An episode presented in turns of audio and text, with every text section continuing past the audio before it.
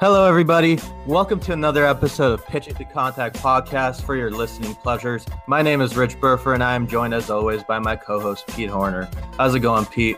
We got a neat little for you this week. How's it going? Oh, absolutely, man. I am super soaked and super excited to be here today. And let's just, I'm looking forward to this episode, man. Let's get at it. Yes, sir. Let's introduce our guests. Um, we got two uh, this week. First one, uh, he's a prep baseball report area scout. He's a miserable law school student, and he just so happens to be a guy that I crushed in fantasy basketball last week. Kevin Black, how's it going, man? I'm still licking my wounds. That's fresh, and it's uncalled for to come out with that. Yeah, and the thing that probably hurts even more is what the Raptors are doing to the 76ers right now, too. Not doing did. It's it's officially over. Kawhi Leonard is pretty good at basketball. It's over? Yeah, I had, I had won by like 15. I got Ben Simmons on one of my fantasy teams, and I think he got me like 10 turnovers or something. Yeah, not a great showing from the uh, process Sixers. There we go. But our second guest, um, he used to be the head editor of our CBBSN website.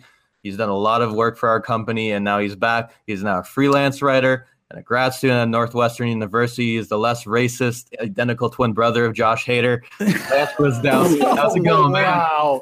Wow. You know, I was gonna make fun of you because because I didn't go before Kevin. I wasn't introduced before Kevin, which I'm very bitter about already. We have two minutes in, and then he dropped that. I, I, I appreciate. it. I like the Hader comps. Good picture. Good picture. How are you guys doing? No problem. How's Similar builds on both of them. Yeah. Oh goodness. oh man, what an intro. Yeah, I figured I'd just go last with you because of that Josh Hader comment. I mean, you can see it with the hair, though. The hair fits you perfectly, though, Lance. The, the hair and the projectability. Plus, apparently, it's gain season for Lance right now. Oh, it's gain season, boys. It's the winter. Come on. Now, Richard, how long did it take you to come up with that? How long? Uh, honestly, not long at all because yeah, that's Lance what and I actually had um, our previous podcast, the Spot Starters, and at one point we talked about our baseball dads. And mm. I didn't really know who my baseball dad was, but Lance was like really adamant about Josh. Yeah. So, good one. I used to have Colby Rasmus when I was younger. I had the same kind of hair as him, but uh, you know, I figured I'd go with with Hader for now. Yeah. I think, I think it's appropriate. There we go. Uh, how's how's Northwestern treating you, man? Doing really well. Good, man. I'm, I'm well out here. Uh, getting a little cold. It was 65 degrees in Chicago today, though, which was terrifying because I walked outside and I was like, why do I have a jacket on? Why is it seem like it's Florida? But it wasn't. It was it was Chicago. I don't really know what's going on. But otherwise, man, I'm doing well. Uh, a lot of writing. Uh, very sad baseball's over already. Looking forward to the winter meetings, though. And yeah, um, following the uh, AFL. Got a nationally televised game this weekend. I'm pretty stoked for that. You that's know? Awesome. That's awesome. Uh, Pete, uh, I'm, I'm Canadian. What is 65 degrees? it's a band from the 90s, I think. yeah. yeah, man. Um, anyways, guys, uh, we have a lot to talk about. Uh, the World Series just ended. Let's just get some of our general thoughts. Uh, I know Pete and I uh, picked the LA Dodgers to win the World Series at the beginning of the playoffs. They got all the way to the end, and then they did what the Dodgers do best, which is choke in the World Series. Uh, what were your thoughts on the on the World Series, Pete? Let's start off with you. Okay, well, you know, I have a confession to make, Richard. Um, in general, I used to always say like the Dodgers were going all the way, the Astros were going to crap on the Red Sox. I thought the Yankees were going to crap on the Red Sox. I was I was giving the I was giving the Red Sox no love. And you know what? I mean, they proved me wrong. They made me eat my words, and I have a confession to make the Red Sox are legit. They are world champions. they deserve every little bit of credit that I'm giving them right now. They really made me eat my words. And you know what? They are legit. And I have just the utmost respect for Mr. Cora and everything that they're all doing over there. Like, congrats to them. What did you guys think of the series? Ah, let's go with Lance. Why not? Let's oh, go me Lance. first. Yeah, um, we'll you first this time. Yeah, I'm I'm kind of surprised, Pete, that it took you this long to give them respect. They're a pretty good team. After they beat the Yankees and after they beat the Astros, I was kind of like, all right. I, I, had a feeling that whoever was going to come out of the AL was going to win it. I had some buddies up here in Chicago who were, who made a bet on the Dodgers before, like uh, I think maybe early August, and I was like, it's going to go to an AL team. Like even if the Dodgers make it, they're the strongest team. I just I think that three teams in the AL probably could have beaten the Dodgers in the World Series. Honestly, um, I picked the Yankees preseason. Start of the playoffs, I think I was probably Dodgers Astros. I thought it would be a rematch. I had a lot of faith in the Astros, but um, obviously didn't come through on that end. Very impressed with mainly how many games the Red Sox won on the road. Uh, I, I guess I always have a home bias, and I was stunned at how many games they pulled off on the road, and particularly how good they played in season. There's always the debate now of whether they're one of the greatest teams of all time. I think that you have to put them in that conversation from a variety of factors. The thing that stood out the most to me was obviously that 18 inning game, but a, a microcosm of that game and Nathan Eovaldi. That was one of the most impressive pitching performances I have ever seen, and I I will probably put it above Bumgarner's run uh, a couple years ago. I just was absolutely blown away with that guy throwing 100 pitches that late in a yeah. game. The mental strength it takes for him to do that was just. I was yeah. blown away. I think that that's one of the most insane performances I've ever seen in a game, and that's that still sticking with me. I think that's what's going to stick with me from this World Series. Oh, yeah, I agree with that 100. percent Wow, yeah.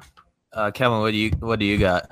So I don't really have any arguments with anything anyone said. Uh, like Pete, I guess I have to give the Red Sox some credit as a Northeasterner. I'm kind of tired of Boston sports teams oh, being oh, yeah, so successful. So I was rooting against them the entire time, but at the same time, I love the players on their team. Mookie is just a bona fide superstar watching Eovaldi do the things that he did was entertaining, which is what this is all about. Mm-hmm. Uh, and got to give credit where credit is due. Sale came out in that last inning throwing absolute gas with some nasty breaking stuff. They're a fun team to watch. I did think the Astros were going to win it all, so I'm a little bummed because I love what they do. Um, but you know, got to give the Dodgers credit for going back to back, and uh, hopefully there's no turnover in that front office because I like the Dodgers when they're good. Yeah. And in terms of Nathan Eovaldi, that dude was pumping 98 like at the very end of his run. He was at like 100 pitches and he's just pumping 96, 98 gas. Like one thing I really want to know for a guy who's had two Tommy John surgeries, like what is his arm made of? Because that, that was honestly insane. Like, good God, if he tear, I hope he doesn't get hurt. But like, Jesus Christ, he's doing everything to just get hurt again. But that was one of the most incredible performances I've ever seen in my life. Um, it sucks that he lost that game. I actually wanted to see as a fan because I literally for the past two weeks I've been watching two baseball teams that I really hate for some very odd reason. And but as just a fan of baseball, I really wanted to see Nathan Eovaldi close out Game Five. But obviously Chris Sale makes a ton of sense. Um, yeah, and he was pretty nasty when he came out. Oh yeah, those three swinging strikes to every single one of those hitters that yeah. was disgusting. And um, one thing I actually took away from the series on the Dodgers side was Walker Buehler. And oh yes, let's talk about Walker. That's something. I, and uh, I know we love prospects, and obviously uh, Buehler is not really a prospect anymore, but he's still a young guy. And this guy's electric. Like I'm trying really hard not to swear, but when prospects are electric, uh, you just kind of ha- have to hold yourself back. What do you guys think about Walker Buehler? Can I start this? Oh my god! Please start, Lance. I'm I'm uh, I'm enamored with this kid. I I don't know when it was I turned on him in terms of really starting to like him, but there was a game where it was Buehler Flaherty early in the year. No, kind of late in the year actually. I want to say maybe in August uh, Jack Flaherty from the Cardinals, obviously. And I watched that game through, and just the realization that he throws five pitches above 10% of the time and also mixes in the sixth pitch and the changeup to lefties a little bit kind of on a lower percentile band. But the fact that he has five pitches and they're all legitimate pitches. I'm not we're not talking about someone who's who's fringe who has like a fringe change or anything. He's fastball, two seamer cutter, and that cutter is just devastating. It's like 94, 95. Goes curveball, he goes slider, full slider too, lower velocity band on that differential off the cutter. I'm just I I don't understand how this guy is able to command these pitches. And I just I'm blown, absolutely blown away by him. He is I think I, would be happy to put odds on him or put money down on him to win a Cy Young in his career at some point. Mm-hmm. Um, I think the mechanics are fluid. I think they're very well engaged. I don't really have any concerns around that. It's a, it's a beautiful blend of of concise at the same time as it is explosive. Um, I just I'm enamored with the kid, and I just can't get over the fact that he throws five pitches. When you're turning over a lineup a third time, and you have two, three other pitches you probably haven't thrown, maybe two other pitches you haven't thrown to a, an individual hitter. It's just it's baffling to me, and I'm I'm just all in on Walker Buehler. I love this kid. Yeah, and before I bring it over to uh, Kevin and Pete, um, something that uh, people should just think about is the Boston Red Sox probably have one of the most, if not the most prolific offense we've seen seen in MLB history, right? And they've hit everyone in the playoffs. They've hit J- Justin Verlander. They've hit li- the Houston Astros starting rotation is full of studs. They've hit uh, Severino as well on the Yankees, and then Walker Buehler comes out and just seven incredible innings against one of the best offenses in baseball. And uh, Kevin, you, are a big you're you're uh, PBR scout, and um, what are your thoughts on Walker and how he performed? So, in scouting, you're really supposed to talk about tools uh, and makeup. You know, you also add that in. But I think the biggest selling point for Buehler is he just has that it factor, mm-hmm. which there's no real term for it uh, outside of like mound presence but you watch the way that he works and then you read because not everyone gets access to go watch these guys all the time in person but you read about the the mental games that he plays and the way that he prepares and you just know that this guy has what it takes to be an elite pitcher in major league baseball because he has the stuff uh, and then adding into it I mean, Kyle Boddy before Driveline went mainstream was hyping this guy up as the best arm in that draft, knowing full well he was going into the draft and going to need to get Tommy John. Uh, so if that doesn't speak to kind of the level of talent that some people saw early on in the process, I don't know what does. Mm-hmm. Mm-hmm. Well, the, the craziest thing, can I jump in very quickly and, and toss one thing out there? Is you talk about the dominance of the Red Sox. Um, I, I, really like watching games with with Baseball Savant's game feed up just to see pitches and stuff min max, and I think that that's a really good application to have up like second screen. And yeah, I, I, in the sixth inning or seventh inning, I realized that he didn't have a swinging strike on either breaking ball, and I was like floored. I just didn't understand. He was working basically with no feel for his breaking ball that entire start, and he, he held the Red Sox completely scoreless, one of the best offenses in baseball through seven innings. And I think he eventually got one on a slider to someone, but that just like blew my mind because I was like, wow, he's got a breaking ball feel, and yet he could still get through seven innings in a, in a World Series game after throwing however many innings he did in regular season. It's just baffling. I, I love him. I honestly can't deny that I'm actually right now, as we're speaking in this podcast, watching the highlights of his Game Three performance just a little bit. Like, like to me, like Walker Buehler is just special to me in just so many different ways. But not to rant, I mean, not to go on a 30 minute tangent about pitching mechanics and just projectability and all that kind of stuff. But it's like it's kind of like Max Scherzer and Zack Greinke got together and made a love child that throws 100 miles an hour with five other great pitches. Yeah, it's baffling. I believe Josh Burns threw the Scherzer comp on uh on Buehler recently. Oh no, it's an accurate comp. If you if you compare their mechanics side by side, it's it's actually accurate. And if you actually look at Zack Greinke, he has a little bit of like Zack Greinke esque to him as well. So, but yeah, like it's just like they made a love child that throws 100 miles an hour and has five other pitches that are just honestly filthy, as Lance kind of touched on. And like to me, he's one of like at least to me in my little group of young pitchers that I love to watch in Major League Baseball right now. He's easily at the top of that list without a doubt. This guy's going to have a very long, very amazing career in Major League Baseball. How first? How how about Justin Verlander? Because when I watch Walker Buehler pitch, uh, one of the comps I think of is Justin Verlander, especially um, when it comes to his mechanics. And one thing uh, uh, uh Kevin kind of touched on this. One thing I really love about young pitchers and just pitchers in general is when they have a little bit of "fuck you" in them, and you can. Oh yeah, absolutely. Like yes. And it's and you you just gotta love that because they pitch with an edge, and Walker Buehler is a guy who just does that. Um, I like I I was all in on on Walker Buehler, but when the Dodgers won the NLCS and he was searching for his NLCS shirt, oh, what he said, "Oh yeah, oh I I love this kid now. Like he is now officially my probably my one of my top five favorite pitchers in baseball. And I love it. Probably younger than I am. Yeah, the way I see it, like from just a pitcher versus hitter perspective, as a pitcher, you are imposing your will on a hitter an enemy with a wood bat in their hands and that's their weapon, like you need to have a little bit of kind of like an FU confidence out there. You kind of have to be able to walk out there with your confidence already being there 10 minutes before you even got on the mound. Like you, you mm-hmm. got to have that swagger in order to be successful. Because in Major League Baseball, if you don't have that and you don't have that me factor or that it factor that we talk about, um, you'll get washed out very, very quickly. hmm Yeah. Uh, before we shift over and talk about some new manager hires, uh, what are your guys' thoughts on Manny Machado? He's kind of become the villain over these pa- uh, past few series. Uh, what do you think happens to him moving forward? And just to tie things into Manny Machado's free agent status, what happens to Bryce Harper? Like I know uh, Scott Boras said that they already have a deal in place with the team. I've heard some False rumors. flag.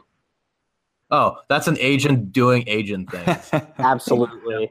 yeah, and I think it's genius, but I'm not falling for that. Like I've I've also heard rumors about a potential one year deal for Bryce Harper. What do you what do you guys think is going to happen with Machado and Harper? Hmm. You want to take this, Kevin? Yeah, I can go. I can go first. I kind of just see both of them going to whoever the highest bidder is, and at this point, I don't know. I know the Phillies have been linked to both of them individually and as a, a way to go after both of them this offseason. I don't really know how that would work because that's an awful lot of money to blow in one offseason. Uh, but all of these concerns over Machado's attitude that popped up um, and the the nagging questions about Harper's attitude in the past, I really don't see how it's going to cost them. Um, and the idea of Harper signing a one year deal or any kind of short term deal to rebuild value, it's not like he was terrible this year. He was still, you know, an above average baseball player. It's just he wasn't at the same MVP level that he had been in the past. Um, so I still think they're both going to get crazy amounts of money and are just going to go to whoever offers them the most. Yeah, I'm I'm I'm not too sure, honestly. I I don't know what my opinion is of Manny Machado. I think regardless of his personal actions, what I've read from a lot of their teams, especially when you go back to some of the Orioles, things that were written after he left was from Buck Showalter and Adam Jones. He's an extremely good clubhouse guy for the team. And, and, this is coming from players and managers. This isn't just my impression of I really don't know if he's a good clubhouse guy, but it seems to me like people who play with him say he's a good clubhouse guy. So mm-hmm. he just seems to be one of those guys that you hate when he's not on your team. And, yeah. he, and when he's on your team, you probably he probably does things that you're a little bit irked about, but I guess you kind of get past it. And I'm sure wherever he goes, he's going to be extremely productive. And I, there's already been rumors that he's going to earn more than than Harper. I guess I kind of fell Kevin for the uh, for the Boras terminology to Michael Kay. I listened to that and he seemed like he was being relatively uh, serious about it. But uh, um, I, maybe that's just agent speaking. I don't know it too well. You definitely have more of that precedent than I do. But um, yeah, I mean, if I have predictions, I think the Phillies have a lot of money. I, I just don't think they land either of them. I,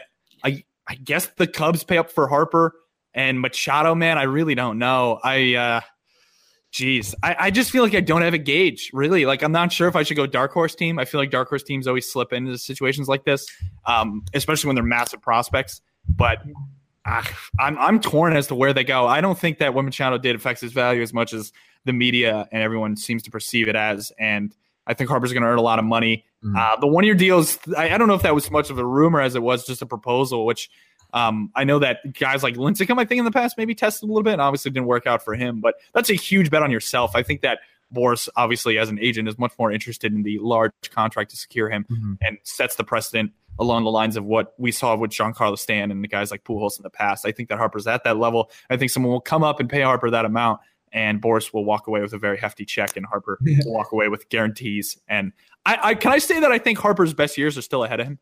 Um, yeah, I mean he's like 26. Yeah, yeah I think he's gonna have like another peak year at like 28 or something. You know, yeah. he's got another year where he's just gonna post like 10 WAR or something. I'm waiting for it. Oh, it's good. It's probably gonna happen. Uh, how legit do you think the Manny Machado to the Yankee rumors are? I, I think they're legit. Yeah, the Yankees are not on everything, right? I feel like they always are. Yeah, and they have money now too. Yeah. Yeah, I, I, the odd thing though, I'll pass back to you guys here. Like, do you think what, what exactly do they do with that infield then? Gleyber goes to second, and Duhar stays at third. Manny no, at short. Put in but like who, who cares first. about Andujar though? Already though, you have Voit, you have Bird, you have a lot of guys that got to play first. Who cares about Bird? You have Manny Machado. yeah, that's what I'm saying. You have Manny Machado. Um, my whole take on the entire situation with all that is, I don't think Manny Machado's uh, free agent stock is as affected as the media makes it sound. Yeah. Once again, kind of like what Richard and I talked about in our last podcast Manny Machado isn't paid millions of dollars to hustle down the line. He is paid millions of dollars to hit home runs, doubles, and field a great shortstop or third base. That's what he's paid for. So I don't I don't necessarily care about that. When you play 182 games in a season, I don't necessarily expect you to hustle every single thing out. Um, in terms of Bryce Harper, um, I think in general, like once again, there's a lot of teams in play. You got the Cubs, you got the Phillies, the Nationals will still be in play, the Yankees will still be in play, the Dodgers always throw their hat and do essentially everything. So there's obviously going to be a market there. Um, I actually, I'm in the minority. I actually believe that Bryce Harper is going to go back to the Nationals, not because that's the best fit for him whatsoever. I don't think it is. I think he needs to go somewhere different.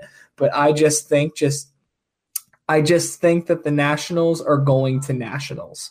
So laugh at that because you know it's true. Yeah, I know. The classic run it back Nationals are going Nationals, and they're going to put a dump truck of money on Bryce Harper's lap, and he's going to stay there, and they're going to continue to be an 82 and 80 team or whatever. Mhm. And Keep But think about next year that outfield. If they get Harper back, then you have Robles and you have Soto.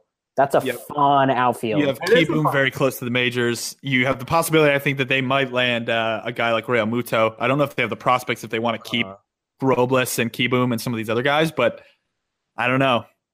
I- I think that'd be a scary team. Nationals. Nationals are gonna Nationals. yeah. Um, I think also with Manny Machado, um, I think that's gonna be more of the highest bidder. I wouldn't be shocked if he stays in LA. I wouldn't be shocked if he goes to New York because New York will more than happily dump a dump truck load of money on his lap. But honestly, I actually think he's probably gonna go to Philly. I think Philadelphia is wanting to take that next step. They want to be considered as contenders. They want to be considered as legit. And I think that they, with the funds that they have now and where their team is at, I think they're looking for that next spark. And I feel like Manny Machado is probably that fit that they're going to try to do. Um, but once again, free agency in the MLB is very similar to free agency in the NFL. It's just basically highest bidder, essentially. So, like, Like, we'll see what happens. But I think he's going to be a Philadelphia Philly because they're just going to pay way too much money for him. But that's but that's just my opinion. Um, to if you trans- guys are starting a team, which one do you target? I think I go with Manny Machado. I think there's he- more I would agree. because he's a shortstop and like That's where I was going to go with it, Rich. Yeah. yeah, um, Mm-hmm. he's a guy who can play a premium position and hit dingers. And his, I love his style. I think he's a s the dude's a superstar. Uh, but meanwhile, I can't wait to see um, if the Toronto Blue Jays sign Marco Estrada J- or James. That's gonna be incredible. Yeah. Hold down Vlad Jr. for a month. It'll be great. Hey, yo, Yeah. speaking of the, speaking of the Toronto Blue Jays, I'm getting that new manager up in there, Mr. Montoyo. Man, you guys are man. Is it like every major league team that's looking for a manager right now is just trying to poach every bench coach from the Rays ever? Mets Yeah. are trying to pull That's kind of how it should Chaim work. Bloom too. I guess everyone loves the Rays. That's kind of how it should work. Like I, I think in any sport you should just go after the coaching staff of a team that's proven to be smart and successful. Like the Amazing. fact that the Tampa Bay Rays have been able to accomplish what they've accomplished this year this year is incredible. I mean, that's why you see the Houston Astros their their bench is being uh, bench coaches are being rated as well. And that's how kind of how it should work. And then you have guys like Brad Ausmus getting jobs, which Oh, oh god. sense. Um, but personally, I really love the Montoyo um, hiring. I think it's going to be great for the team. Um, he's paid his dues 10 times over. Um, I really believe that guys like him should deserve opportunities like these. Like he's been working in the minors as a manager and he's found success in the minors. Then he moved to the Rays. He did a really good job with the Rays. I think it's just time. He, like he's due for this sort of job, and I mean, I'm really excited. Plus, he apparently he mentored uh, Vladdy Guerrero Senior with the Expos.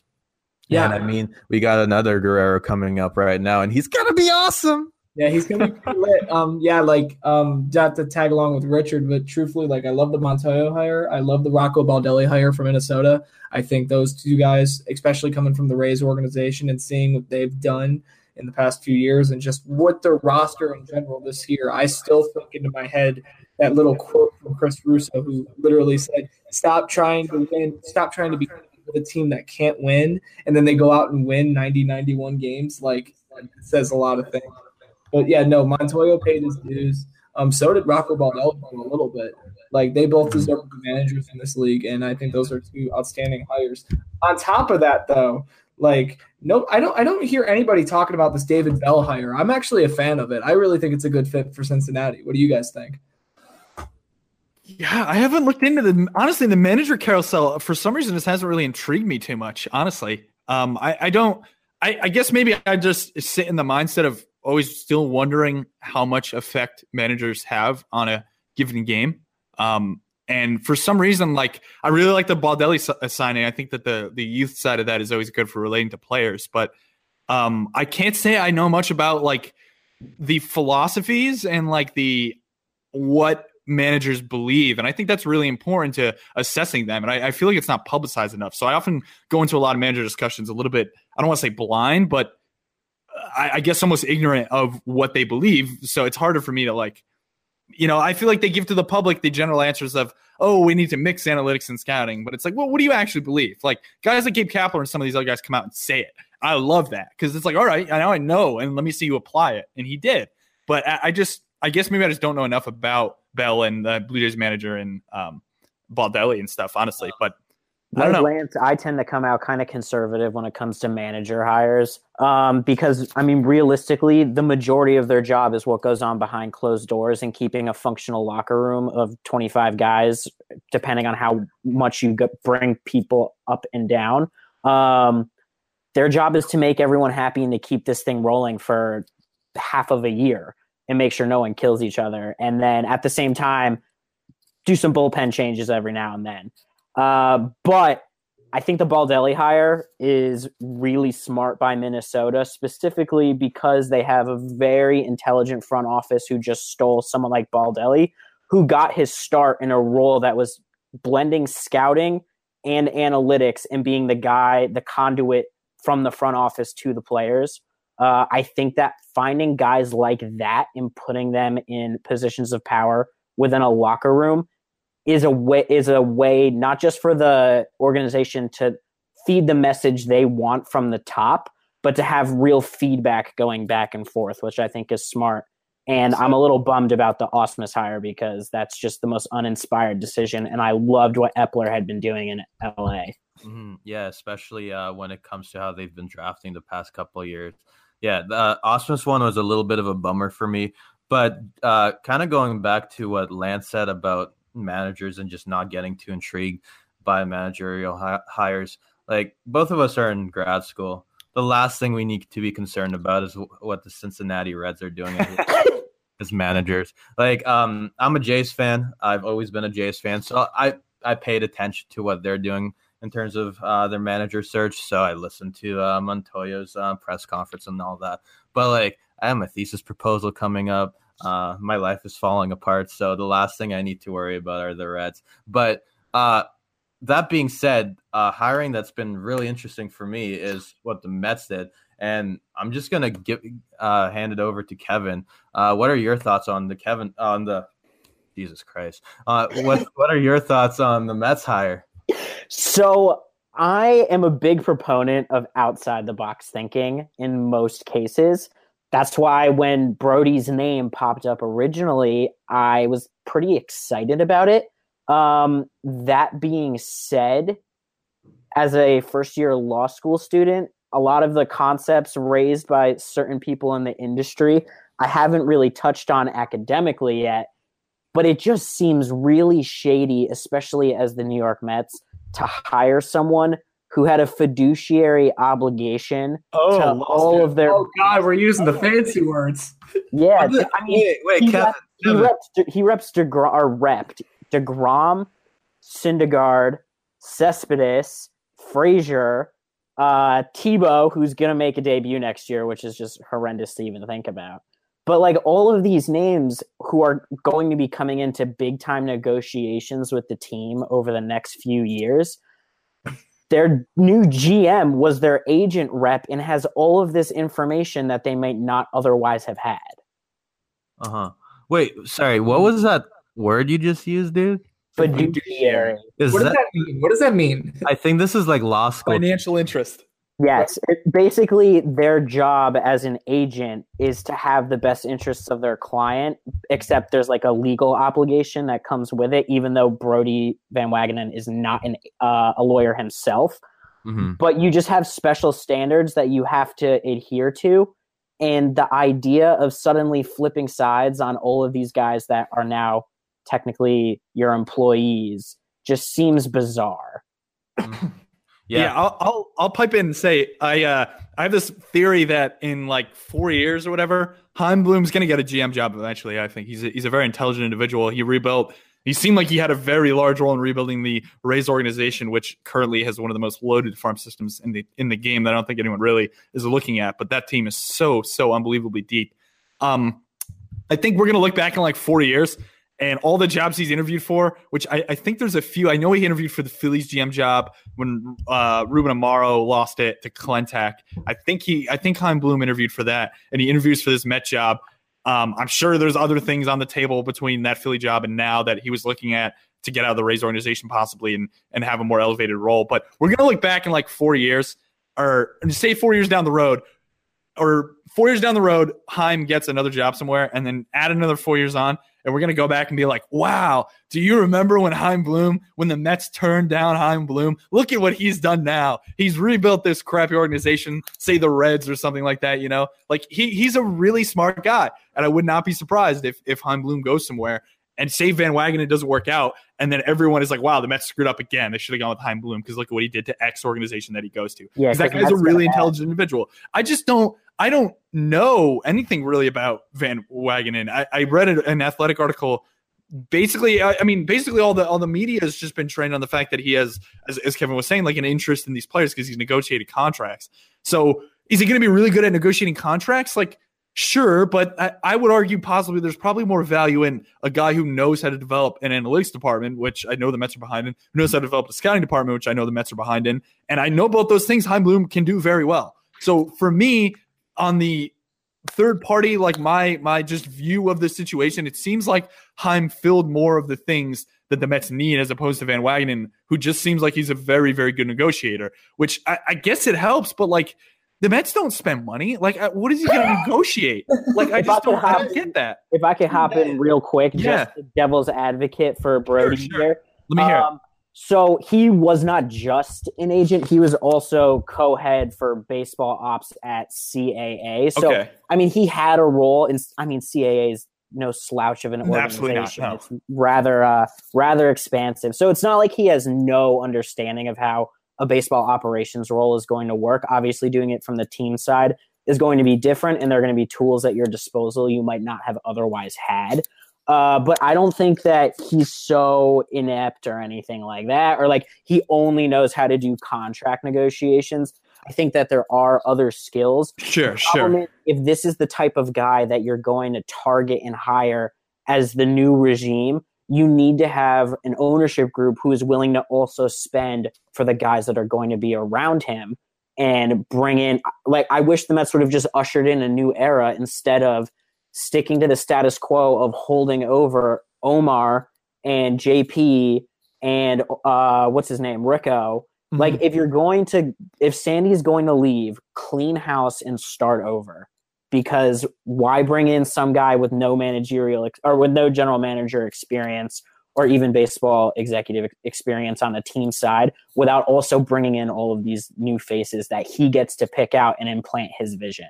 I, yeah, I agree with that. I think that I'm not. I'm not saying he doesn't have any other skills. Like he definitely, I'm sure, has other skills. I just think for what the Mets need and what they've lacked in for the last couple years, it seems like Chaim has a much better track record to fill in those gaps for the Mets, and that's that's where my dividing line is. I don't I don't understand enough of the financial relationship side and all the weird stuff and the unprecedented side of having an agent in a role like this. I just I come back to the fact that it seems to me like Chaim would have fit what the Mets need to fix a lot better than Van Wagenen does. I think Chaim kind of dodged a bullet here.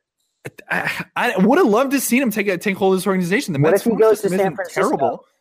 He's still in the mix. That would be interesting. Everybody yeah, they have a lot of money tied up. Podcast. Sorry.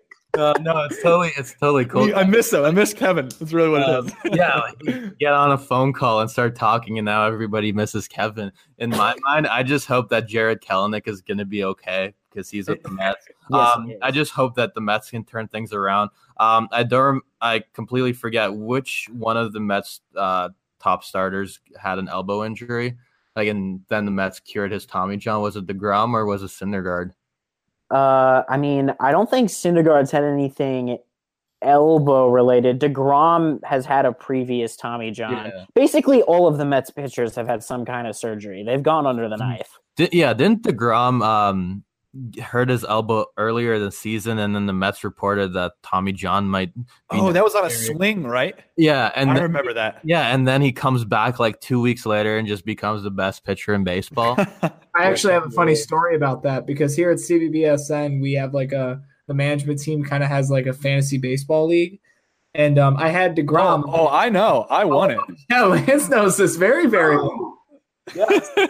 I have to sneak that, and we're gonna bring this up. Where's He my gets retweeted by Heyman. He's out there just dropping bombs about his fantasy skills. What can't Lance?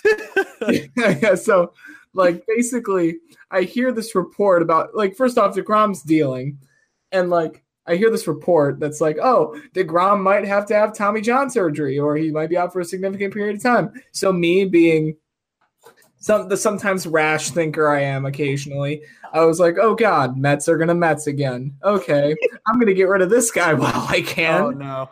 So I got rid of him for a hurt Josh Donaldson and I Oh God, Pete. Yeah, I know. It was by far the worst trade that I have ever made in my life. Oh man. Actually, actually um, the Josh Donaldson trade in real life might have topped it.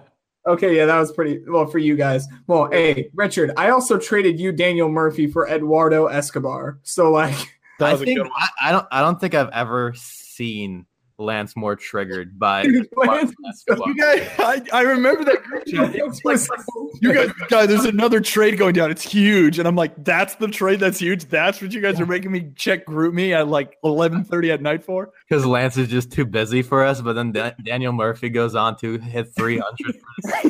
I have no idea what On one leg, Yeah, Eduardo yeah. Escobar. Li- literally Lance just I remember the I remember the message quote for quote. It was you guys literally dragged me on here at 11:30 at night to see Yeah. a trade for Eduardo fucking Escobar. Yeah, I think I did drop the f bomb in there. Yeah, Yeah, can't confirm. um, I'm just kind of put, dropping the roots for my future GM job. Like I just robbed a dude. That's the first thing you say. In my like talking to the Will fantasy Like if I'm league. Okay, like if I'm ever a general manager, I will never make a trade better than the one that I did in fantasy this past. Hey, But- and- yeah. Anyways, guys, we kind of got to wrap up shortly. Um, baseball season's over. What do you guys have going on now, other than depression? Kevin, take it away, man.